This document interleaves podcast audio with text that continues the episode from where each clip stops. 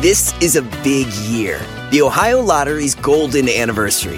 50 years of excitement, of growing jackpots and crossed fingers. 50 years of funding for schools, of changed lives and brightened days. 50 years of fun. And that is worth celebrating.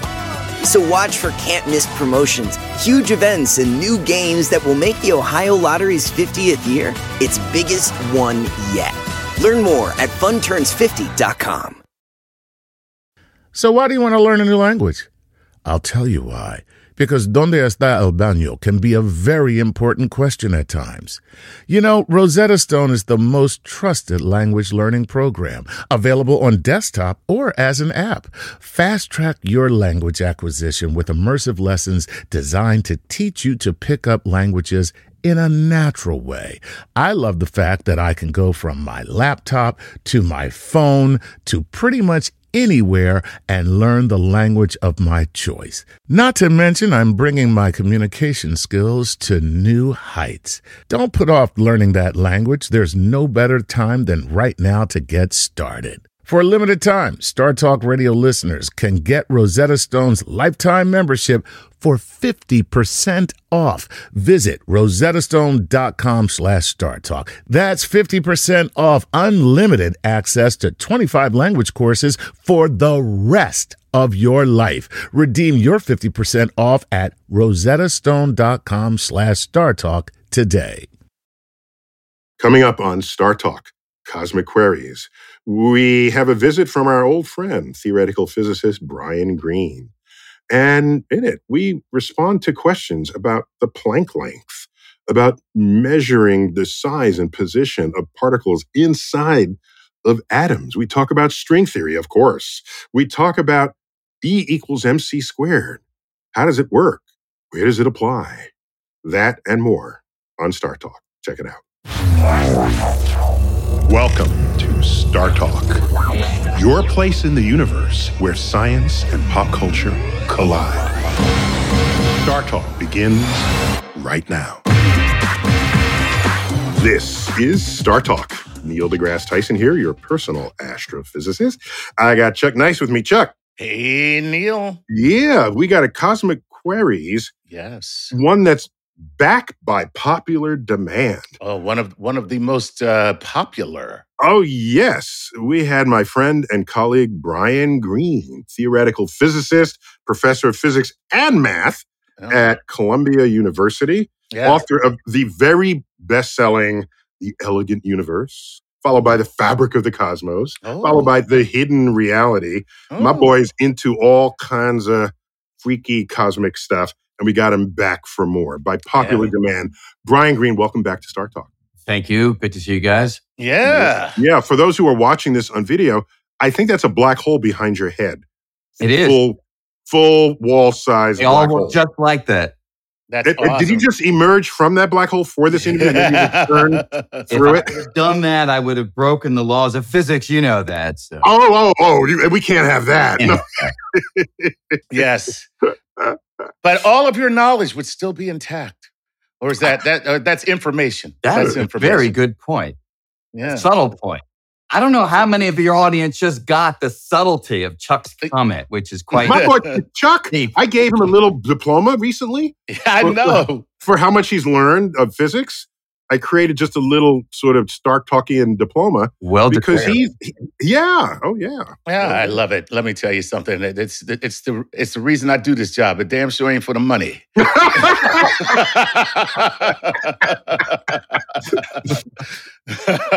so speaking speaking of money, I just wondering. So Brian, why you are you have two professorships? Was one not enough? Professor of physics and professor of math? yeah, each department doesn't know about the other, which is Ah! two My boy's drawing two paychecks. oh, that's so funny. Okay, Star Talk fans, don't tell anybody. Exactly. We meet every day at a very small cafe. Me and the math department. I, I, it reminds me uh, of our colleague uh, Sean Carroll, who moved from Caltech to the Johns Hopkins University. He has a dual appointment there in physics and in philosophy. philosophy. Yeah. yes. Yeah, so they're feeding his his interest by those two affiliations. So I guess that's what's happening with you, right?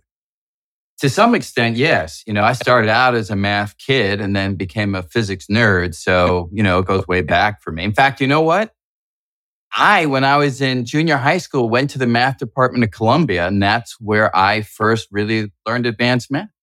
I just knocked on people's doors and say, teach me stuff. And one graduate student took me on.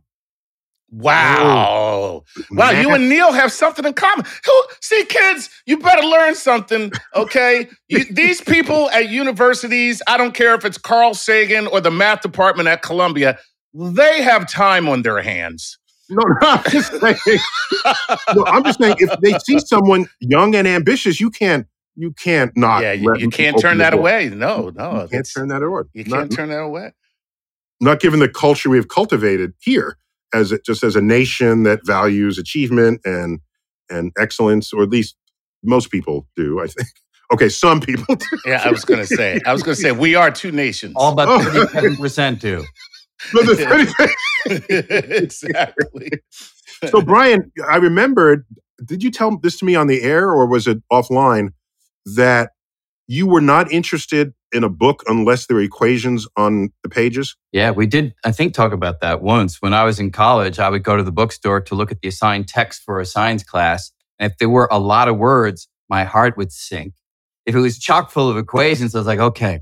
Because, you know, words can be ambiguous, but the equations are so precise that that certainly at that time was what I was drawn to more fully.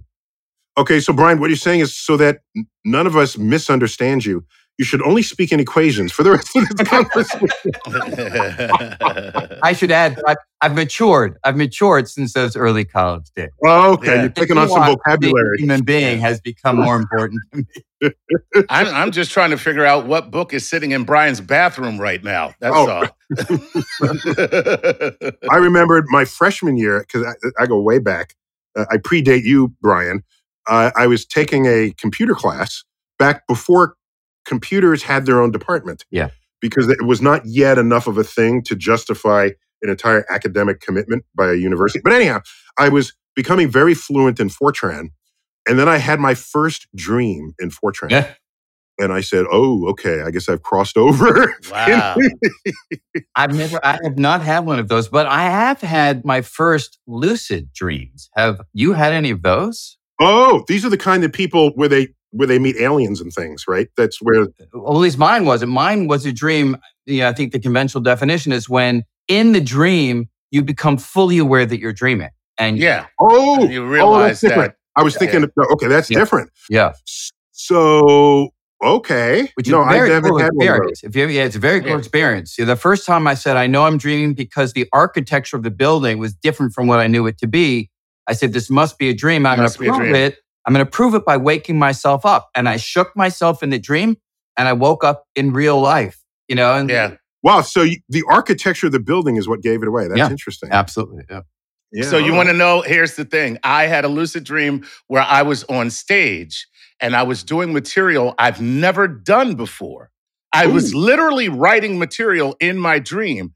And here's when it when it dawned on me that it was dream. I was bombing and I was like, I cannot believe I am bombing. And then it occurred to me, wait a minute, this isn't real. And I'm in the dream. And I was like, I'm waking up. and then I woke up going, Jesus Christ, you have a dream and you make yourself bomb in your own dream. Like you could have had a dream where you were at Madison Square Garden, but instead you're at the same comedy club you always work at and you're failing.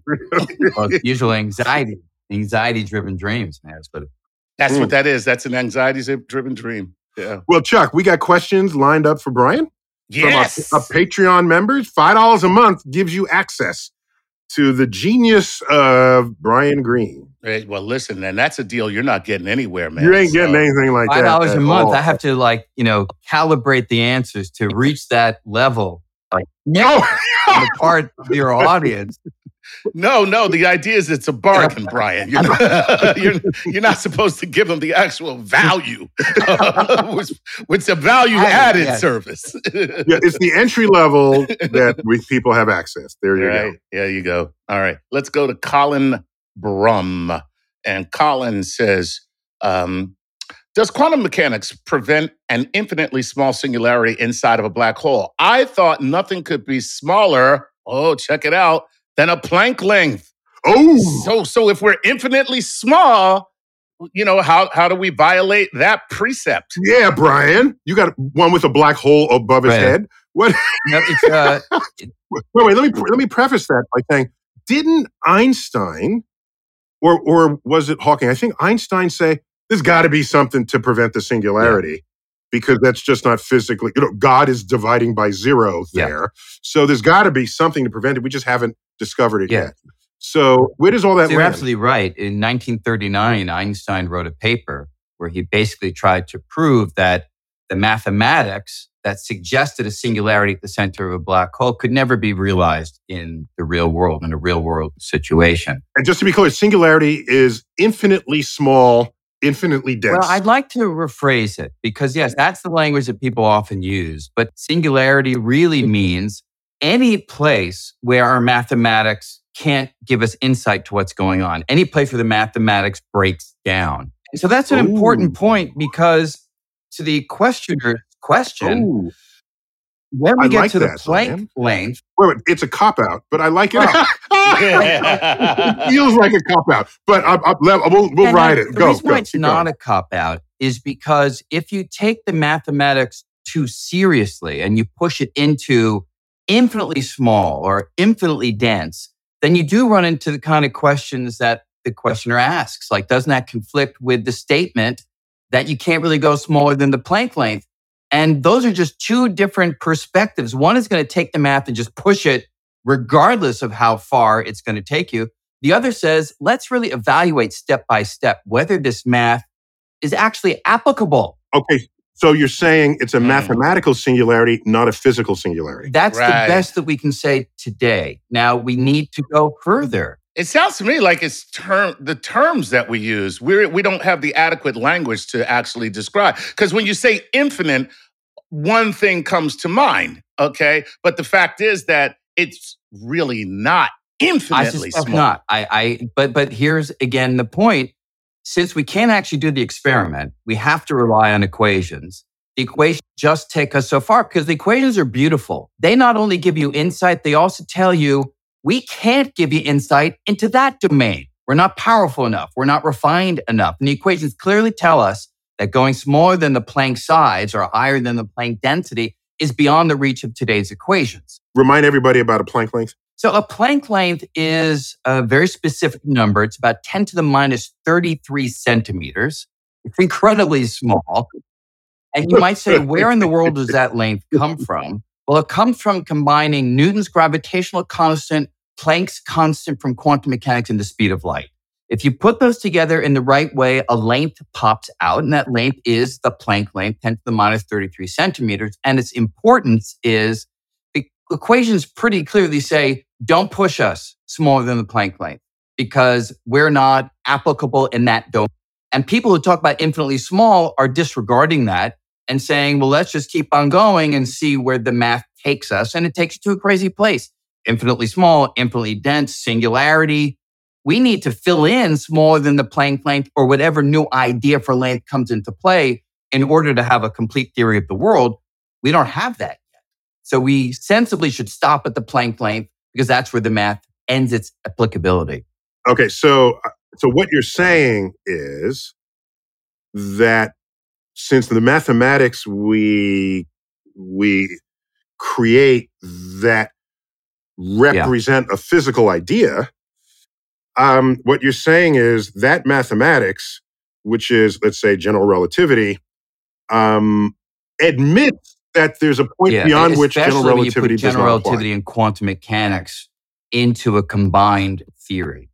So general relativity alone doesn't have the Planck Okay. length in it because, as I mentioned, you need Planck's constant from quantum mechanics.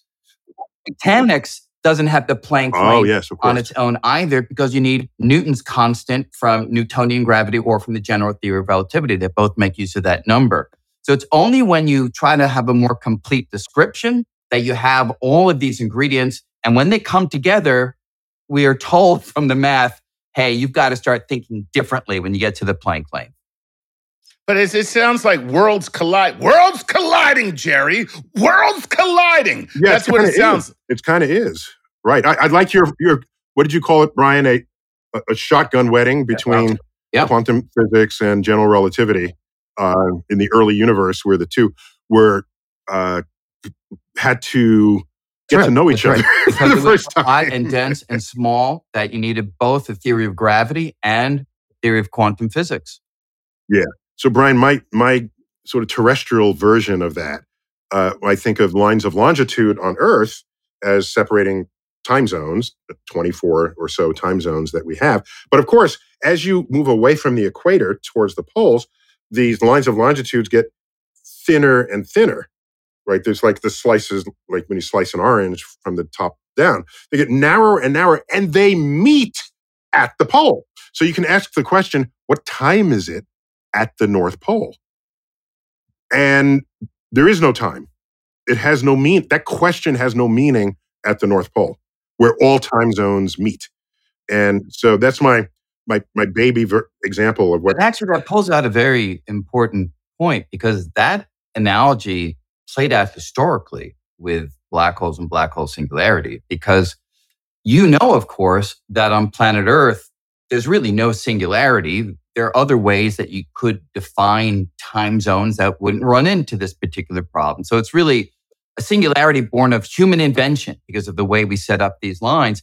People early on with black holes thought that uh, certain singularities were real, but they turned out to be the analog of that coordinate singularities, bad choices of lines, lines of longitude, if you will. Oh. And, and that's what happens at the edge of a black hole. The edge of a black hole people thought might be singular, but it turns out that it is not. But way down at the center, that's a real one, mathematically speaking, if you push all the way down, as we said, to infinitely small size. You can't get rid of that one by a change of lines of longitude, change of coordinates. so watch your coordinate system. Yes. what that is. Right.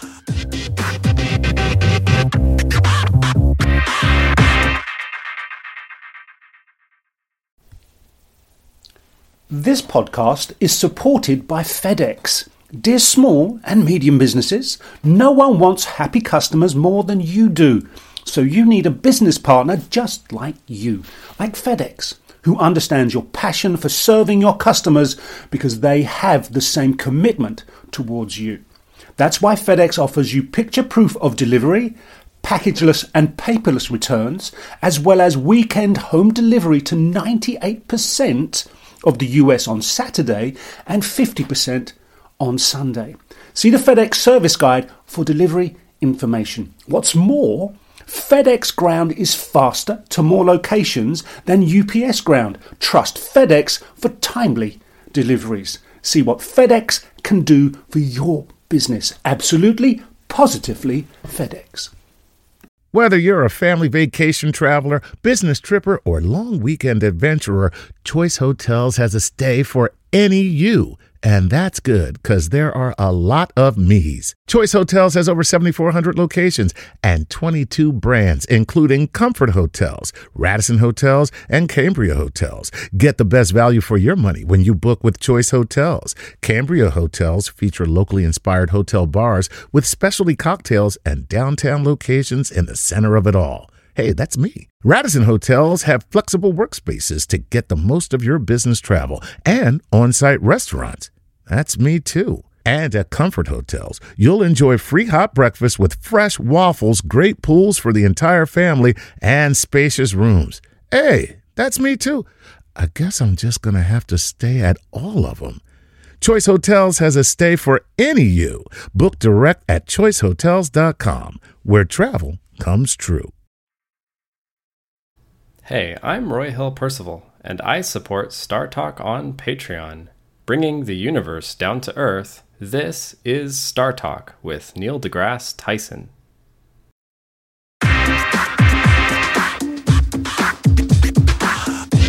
All right. So let's keep going. Chuck. Yeah, let, us let, get to uh, William Silverman. And William says, Hi, Dr. Tyson, Dr. Greene, Lord Nice. From a photon's perspective, does any time pass as it travels at the speed of light? If no time passes from the photon's perspective as it makes its journey, but the light years pass from the perspective of the observer, was it, here's the term, predestined to hit my retina when it left its source Ooh. from Bill Silverman at Lafayette Hill. So he's getting philosophical. I like that. my man, my man took the uh, took took the uh, the physical and and got philosophical. yeah. It's a weird concept when you think about it, but it makes sense. Yeah. Um, you, you know, it's a it's a good question because when you look at Einstein's special relativity, you find that the faster something is going, the slower time elapses. You know, so as something goes closer and closer to the speed of light, and we're watching it, time will elapse ever more slowly for it. So if you take that to its logical extreme, at the speed of light, no time would be elapsing for a photon. Now, poetically, that's true, but when we try to interpret it, we make a real error because Uh, a photon doesn't have any consciousness. It doesn't have any means of reporting experience. Those ideas don't really have any relevance. So to say that time doesn't elapse, so a photon doesn't age, is a very human description of what's going on. And this is a perspective that we humans could never have because massive bodies can't ever travel at the speed of light. So there's a barrier for us to ever really know what that experience would be like. But there's a second part of the question, which is predestination. And I don't think that has much to do with the notion of how time elapses at different speeds. It has to do with how the universe evolves. And yeah, I do think that the universe evolves by laws that do not have an opportunity for humans to intercede. And so, is there a kind of predestination built into physical laws, even with the probabilities of quantum mechanics? Yeah, I would say. Yes, but wait, I, but let me let me make a practical example of this. So if a photon leaves the center of the galaxy, okay, my thesis data was on stars at the center of the galaxy. All right, and I'd always think each night that this photon has been traveling for thirty five thousand years, and it hits my detector instead of some someone's buttocks on a beach. Okay, so I get I'm giving value to these photons, right, or or a mountainside. But my question is if someone if if I were able to watch it travel and stick a mirror halfway through to just to send it off in another direction, then the photon on being emitted didn't know I was going to do that. And so it wasn't going to hit my detector. So Yeah. the photon So- that's emitted and absorbed in the same instant because it has no concept of time, could that have been anything else? Could that have could that have had a different fate than the one I gave it? No, but I would also say that your act of putting the mirror was also predetermined in, in, in a similar sense that you're a collection of particles governed by physical law. And I don't believe that you have intrinsic control over those particles because you don't control Maxwell's equations. You don't control Einstein's equations. So you think? As of far as I course you know. know. Yes. So, so yes, the events of the universe play themselves out in a manner that's dictated by physical law. And that means that human freedom of will that we ordinarily feel that we have, I think is of a different variety than we intuitively think. Okay. You know, when I lift up my hand, you know, I feel like I've made the choice to lift it. When I think about it fully, I truly believe that it was the laws of physics that required that to happen. And I just am observing how my particles are moving. Hmm. All right. All right. That's. Uh, I'm sure that was This- uh, right, about now, this is when Chuck pulls out some weed. Okay. What are you talking about? Pull out. It's sitting right. It's in- here. Um, I don't have to pull it out. All right. What else you got, Uh, Chuck? all right, here we go. Um, let's go to Liam Cochran. Um, and Liam says, Hey, this is Liam from Rhode Island. What is it that string theory proposes that the fundamental particles we know, quarks, gluon, gluons, etc., are comprised of a combination of strings vibrating at different frequencies rather than just another type of particle? What is the purpose of the string idea behind an analogy to help people understand the theory in more simple terms? So, why not a particle that makes up the smallest particles instead of this idea of a vibration or string that uh, causes it to be m- m- more easily understood? And, and Brian, let me let me prepend that by asking, are you proposing that everything's made of strings just so that it's more elegant? No. The man who wrote the book, really The not. Elegant Universe, is this a philosophical motivating force for you? Because Kepler had his own philosophically motivating mathematics where the planets were platonic solids and it was beautiful because it was it was math and it was and are you why do why what confidence do we have that you are describing reality and not a reality you want to be true so that the universe becomes elegant so that you can sell more books Ooh. We're hip to you. You, you in the industrial string complex. Industrial. we, we know what you're up to, Brian. So, yeah. So that is a key question, not the uh, the selling of the No, books course. one, but the, what is the role of aesthetics in in making these decisions? And I would say that we theorists do use mathematical aesthetics at times, but in the end of the day, it's observation, it's experiment, and real tension in existing understanding that drives our ideas. So we began this conversation with a questioner asking about the Planck length and this tension between gravity and quantum mechanics. And I said, we need to go further because just saying that they come to loggerheads at 10 to the minus 33 centimeters is not enough. It's not an answer. It's simply letting you know that you can't trust anything beyond that point. String theory is an attempt to fill in the gap, to try to put general relativity and quantum mechanics together. And at least on paper, and we've known this now for, for many decades, it succeeds in putting general relativity and quantum mechanics together. Whereas if it's just a, a, a portfolio of particles, you don't get that benefit. Well, here's the interesting thing. If you said that to me seven or eight years ago, I, well, maybe 10 years ago, I would have said, yes, you're absolutely right.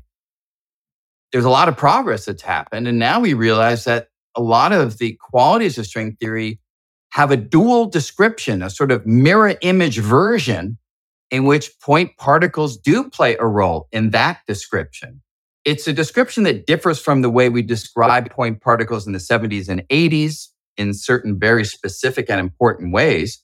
But we're beginning to learn that string theory is one language for describing this unification, but there are other languages, and languages sometimes do invoke point particles. So it's all kind of coming together in a, in a beautiful tapestry. And we're still trying to, you know, figure it all out. Uh, and Brian, it's been 50, 40 years, so I'm very disappointed. I thought you ought to have this solved back in the 90s, just FYI. But you know, me, do you mind if I actually address that? Because I know it's like partly a joke, but there are people who, with a straight face, really do say that. You guys said you'd wrap it up in five or seven years. What's going on? And I just have to keep educating them that science is not like, you know, a company where you lay out your product development timeline. Right. You know, you, you, you, you, have goals. And as you're going toward those goals, new ideas emerge. You follow those new ideas. They take you to wonderful, crazy places. And as long as you're not stuck, and we're far from stuck, that's what exploring the unknown is all about. Yeah, but, but you know what's what's weird is like when you put it that way, it kind of sounds like someone is saying to you, "Now the assignment was figuring out the entire universe. Why are you late? Why is your paper late? All I asked you to do was figure out the entire universe, and yet here you are saying you need more time." Okay, so I've I have said Yeah. this publicly to Brian on stage. Uh, so this it, this this is not differently mean sounding than when I first said it. It's the same. It's okay. I've asked string theorists what what's taking you so long, and they say it's a hard problem. And then I said, wait, wait. So I said, maybe you are all just too stupid. this is, is, is that's not a consideration here. That we need a different crop of people to enter your field. Well, I would say it's somewhat different. of course. we always want young students, you know, who Mm-hmm. are vibrant and energetic. So, so I, I agree. But could it be that the species is too stupid? Okay. Could be. Yeah, that that's a real possibility. I mean, there's a mean, lot of evidence to uh, to back that up. I'm just saying, Uh, you know, as as track records go, let me just come down that I'm I'm in the camp, the too stupid camp. I'm I'm down. I'm down to believe that. No, we can even go. We can even take it out of our species, right? I mean, I respect the intelligence of, of dogs. They do some remarkable things, but they don't do quantum mechanics. So there's a species that has a limit on how well it can Right. understand the deep laws of the universe. And so why would we Right. be any different? There's some think a limit of, of understanding here, right? Of Yeah. course. Yeah. Yeah, And yeah. is it- I think it- it's a miracle how far we've Is that gotten. problem also exacerbated by observation, the the the the inability to uh, actually observe? Because I mean, honestly, Yes, that's what we so. do. We observe first. Right. So, And so Chuck, here's how it goes. Ready? All right. So, Brian, what particle accelerator do you need now? that was that was funny. it's good to get a sense of scale. So take that Planck length that we mentioned before, okay? Just to give a feel for how small that crazy number, 10 to the minus 33 centimeters is. If you take the Planck length is to an, an atom, right? As, as a tree is to the entire universe. Damn. So that's how small, even on atomic scales, we're talking about. And so, yeah, we can't probe there directly. We don't have accelerators to probe that kind of tiny distance. So, we, from what we measure here, and we use our mathematics to push as far as we can. And that's a tall order. Man. And so it is a tough problem. That that analogy you just gave gave me an entirely new perspective and respect for the entire field because my um, answer to that once you said that is oh to hell with it then Take up something else. yeah, let's, let's let's talk about something else that's insane Yeah, man yeah. that's insane That's Yeah. crazy. But as we saw in the first question, it comes into play at the deep center of a black hole or the moment of the Big Bang. So these aren't questions that are irrelevant, they're just pretty extreme.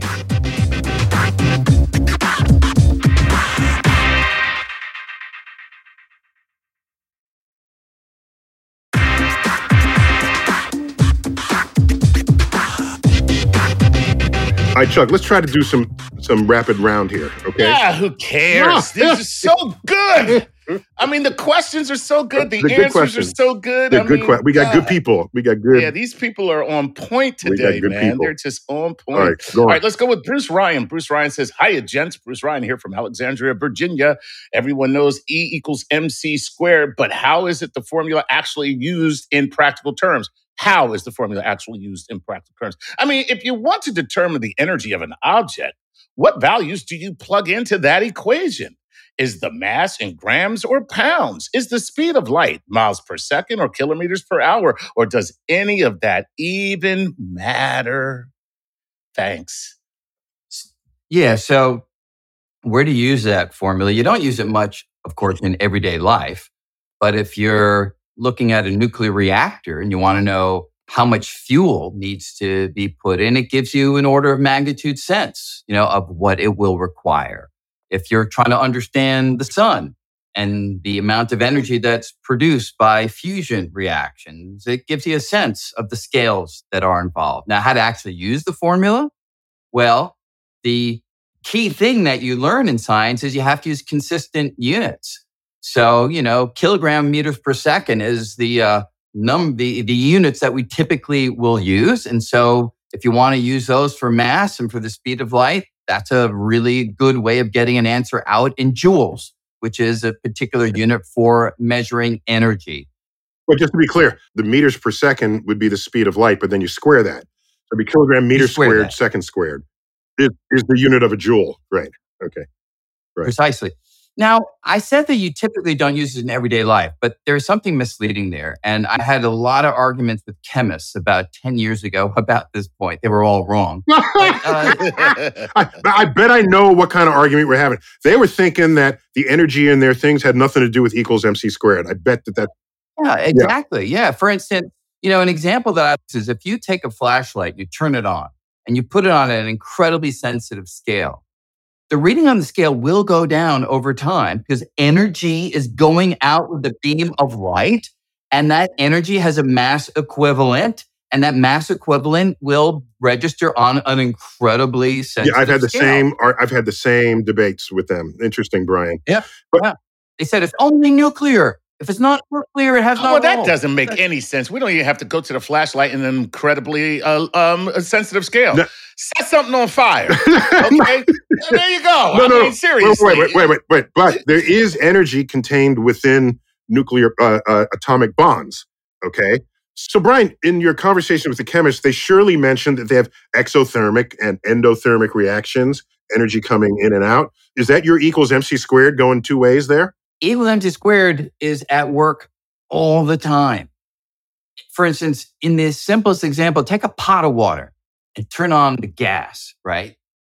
As the pot of water gets hotter, if you were on a sensitive scale, it would register a bigger number, a small, bigger, a small change, but a bigger number because energy is going in. And if energy is going in, then the overall mass of this entity called the pot in the water is increasing. It's always so I work. did this calculation. So I drive an electric car. And so I wanted to ask myself, how much more does the car weigh on a full charge? Ah, right, good. right. And so I ran some numbers on that, some back of the envelope numbers, and it was so small. I was going to tweet it. Hey, look what I found. It was like, no, I'm not tweeting this. It was like a thousandth of an ounce or something. Yeah, ridiculously Yeah. small, but it's an important point because so many students, obviously some in the field, conflate equals MC squared only with nuclear Yeah, that's what physicists. It's a physics thing. Yeah.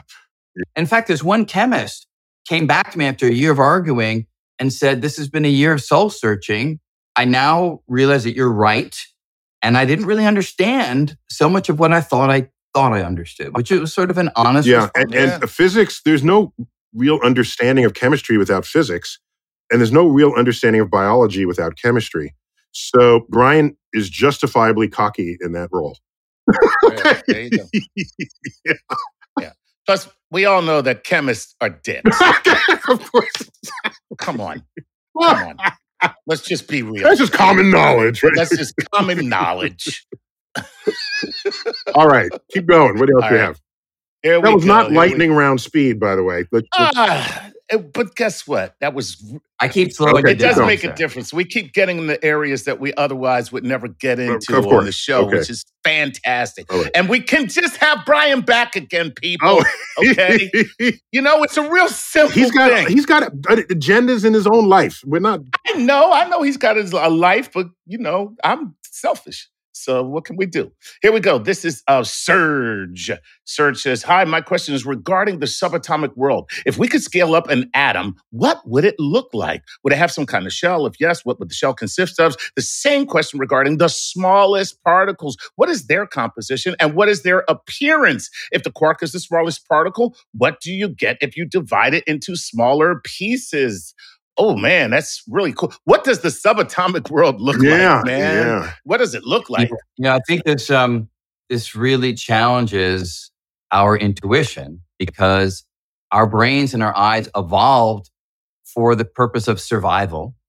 And to survive, we just need to be able to see on the scales of everyday life. Just to not get eaten by a lion. That's it.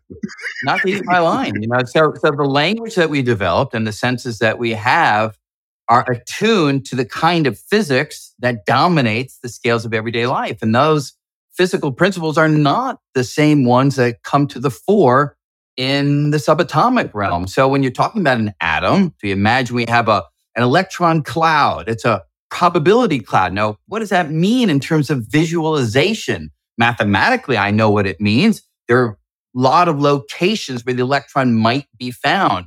But to actually see it, literally, I need to bounce some light off of it. When I bounce light off of it, quantum mechanics tells me I have affected the thing that I'm observing. So I'm not seeing the probability cloud any longer. I'm simply seeing the electron at whatever location the photon hit it. Can I add something there, which is spooky?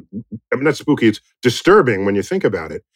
You everything we see is larger than the wavelength of light that's reflected off of it. Right. So Yeah. yeah, yeah. So if you if you have things that start becoming smaller and smaller than the wavelength of light we use to detect it with, the thing will just not, will it'll just basically disappear. So so so Brian, you need light waves with wavelengths on the scale of the things in the atom you're looking at. Isn't that correct? If we're if we're going to Yeah. see it, That's right. That's right. Wow. And so, and those are those are more energetic, than we're used to and and they have more of an impact than the kinds of things you know you shine a light on a wall the wall doesn't move Right. right you know we don't feel the light bouncing off of us but an electron feels the light bouncing off of it and that interaction affects how it then subsequently looks and so it's really hard to give an everyday visualization that's at all accurate for what things are like in a realm that we don't inhabit directly. I wish we could. Mm. Mm. Wow. I like it. I like Okay. it. All right. Here's a lightning round question. Travis Knopp says, Hi, Doctors Tyson and Greene. Thank you for taking my question. I would like to know if there's a geometric center of the universe and what what what might we find there? Me? is that is that you? You're there? You're there at the center of the universe? well, I have to say, one of my highest retweeted tweets ever was a simple sentence. I said, because the universe has no center, you can't be it. That's all I was. Somehow that deeply resonated with, like- with like everybody. Yeah. Um, Yeah. That's great. So, Brian, can't we talk about a center of the universe if we include the time coordinate? And so we say, that's the direction of the center of the universe. Go there and you'll see it. And that direction is back in time to t equals zero. Isn't that a, can I say that? Well, you see, center to most people's minds is a special location within a larger reality. It's Right. like the, you have all these other points that are somewhat secondary, and then you've got the center, which Yeah. is primary. And that we don't think applies anywhere or any when. So if mm-hmm. you even go back to the Big Bang, the conventional story, although there are modifications of this, but the conventional story is all of space is in this point. It's not as though it's a point in a pre-existing realm. Right. Got it. Got it. So there's no construct. You don't have a construct. There's no construct within There's which no you would find the center, even at the that you can beginning. find. the Even at the beginning. Everything was at, quote, the center. But then Yeah. we have to rethink how we use the word center. Center. In the- Yeah, Right. exactly. and then even once that comes, once that, ex- well, I, I want to say explosion, but Expands once the expansion takes place, it's like, what is the center of a ball? Where is the center on a ball? Or the surface Yeah, of the many- ball. Oh, on the surface many of a ball. people- yeah, on the surface. That's the key thing. Because if you then imagine the center of it, then Right. you're misled. But on the surface of a, of a balloon, all points are equal and there is no central point. But if you do point to the center of the ball, that's where the whole ball was at the beginning. And then we're back to the original issue about Right. defining the center. You can do that at any point on the ball. Yeah, yeah, exactly. at any point of the ball, you could do that. So the retort to your tweet might be because the universe doesn't have a center, you and everyone else occupy the center. There's no location that's more special than the one that you occupy. Um, that's not as fun. though. Wow. yeah, that doesn't make people feel stupid. Makes them feel special. Nobody wants that. Okay. Okay. This is Andrew Coffee. Andrew says, Hello to the best science communicators together, uh, creating cosmic vibrations that will radiate knowledge, cultivate curiosity, and enhance our understanding. Wow. Please help me understand our limits. Will we ever reach a point where theoretical physics can no longer be explored, probed, or even proved experimentally? Maybe we are already there. Thanks, Mm. Andy C. from Vancouver, British Columbia. And he says, I truly love your work. Excellent.